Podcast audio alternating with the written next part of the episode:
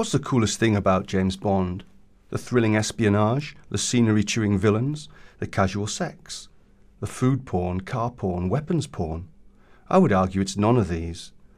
The coolest thing about James Bond is the effortless multilingualism, the fantasy of fluency he embodies. This has to be the coolest thing about James Bond. You could argue that this is just the fictionalization of his creator's own multilingualism, since Ian Fleming was fluent in French, German, and Russian, and used all three in his naval intelligence role in the Second World War, although there he bore the much less sexy code name of 17F. But let's look more closely at how Bond's multilingualism features in the fiction. And let's take the first archetypal Bond novel as our test case, the 1953 publication Casino Royale. What draws the spy, any spy, to languages is seeing them primarily as yet another set of codes to be mastered, manipulated, and cracked. And in Casino Royale, Bond's first sneering villain is called tellingly Le Chiffre, Het Ziffer, the cipher, an obese, sexually voracious brothel owner and paymaster to a communist trade union in Alsace, working for Soviet intelligence, but with a fatal gambling addiction. Le Chiffre, we are told, is bilingual in French and English, good German. Bond's first multilingual villain is code made flesh. Yet Bond's own fascination for coding starts earlier than this. We find out later in the novel that he earned his 00 status by shooting a Japanese cipher expert in New York, a code earned for a code broken. So 007 is a code made flesh too. In fact, the climax of the torture scene in Casino Royale involves Bond having a Cyrillic letter carved into his hand, a crude tattooing denouncing him as a spy to all Soviet agents. Both he and Le Chiffre quite literally embody languages. Bond, we learn, is fluent in French and Russian. In this much, both he and Le Chiffre again rise above the other blithering foreigners or desk-bound monoglots in the novel. Bond has to translate his French quips to his American ally, Felix Leiter. One of Le Chiffre's Bulgarian henchmen is betrayed by his appalling French accent and is gunned down as a result. Meanwhile, back in the London office, M irascibly dismisses a fellow intelligence officer who uses French with him. Growling, This is not the Berlitz School of Languages. If you want to show off your knowledge of foreign jawbreakers, be good enough to provide a crib. Better still, write in English. The only other main character in the novel who matches the easy mastery of foreign languages shared by Bond and Le Chiffre is the first Bond girl of them all, Vesper Lynd. In the teeth of Bond's vicious misogyny, she is presented as speaking French like a native and knowing her job backwards.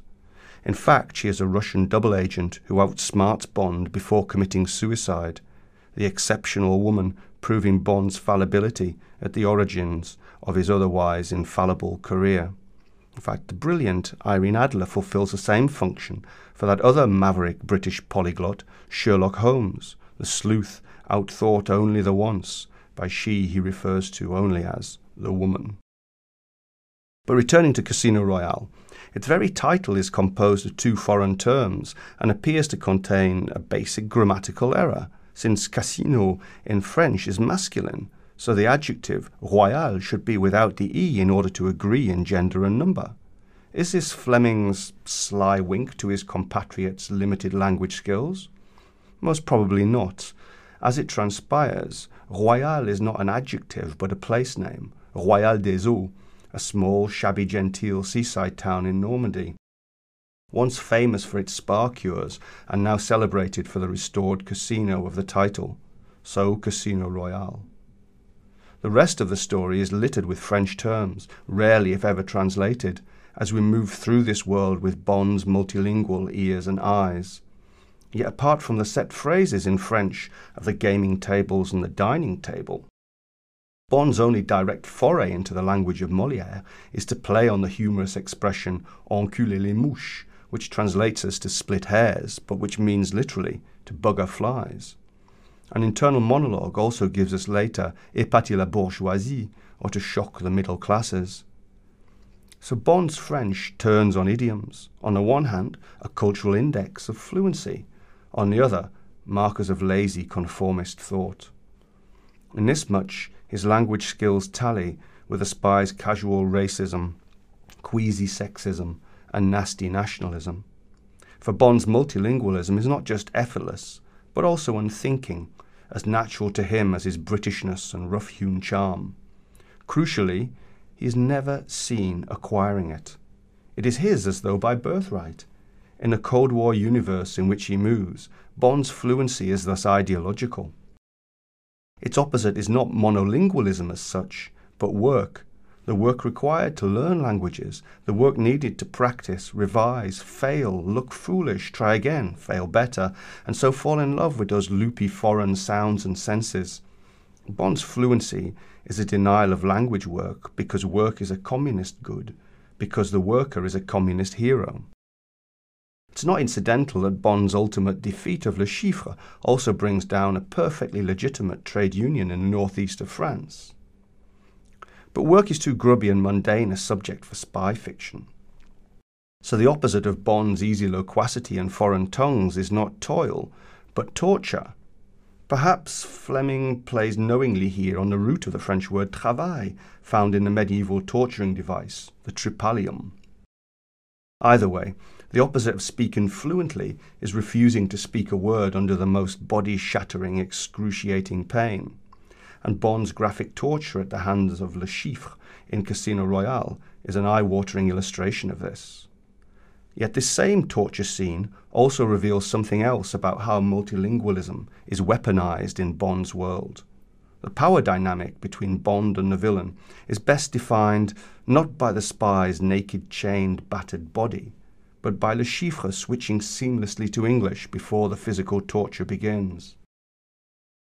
He spoke English with no accent, we are told, making Bond feel puny and impotent. Bond is beating linguistically before his manhood is thrashed to a pulp. This alternation between easy fluency and stiff upper lip, or multilingualism in the service of the monolingual state apparatus, projects a vision of society founded on ceaseless implicit conflict.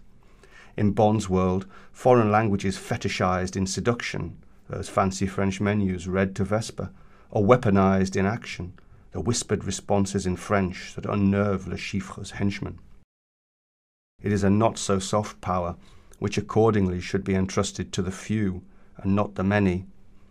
As such, it stands at marked odds with the reality of multilingualism today. The French, Polish, Urdu, Chinese heard in schoolyards, building sites, office blocks, and homes, at once levelling and empowering.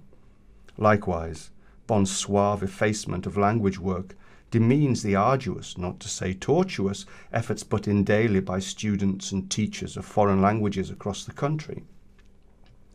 In his elitist Cold War worldview, the iconic secret agent denies multilingual agency to all but his twisted foes or disposable love objects. And so his is a conception of foreign tongues as the glib vehicle of multiple chauvinisms, and which might then have more in common with the short sighted closing of language departments in state schools, with Brexit fueled insularity and ignorance, than we would care to admit. And so, in the final analysis, perhaps James Bond's fantasy of fluency isn't really that cool after all.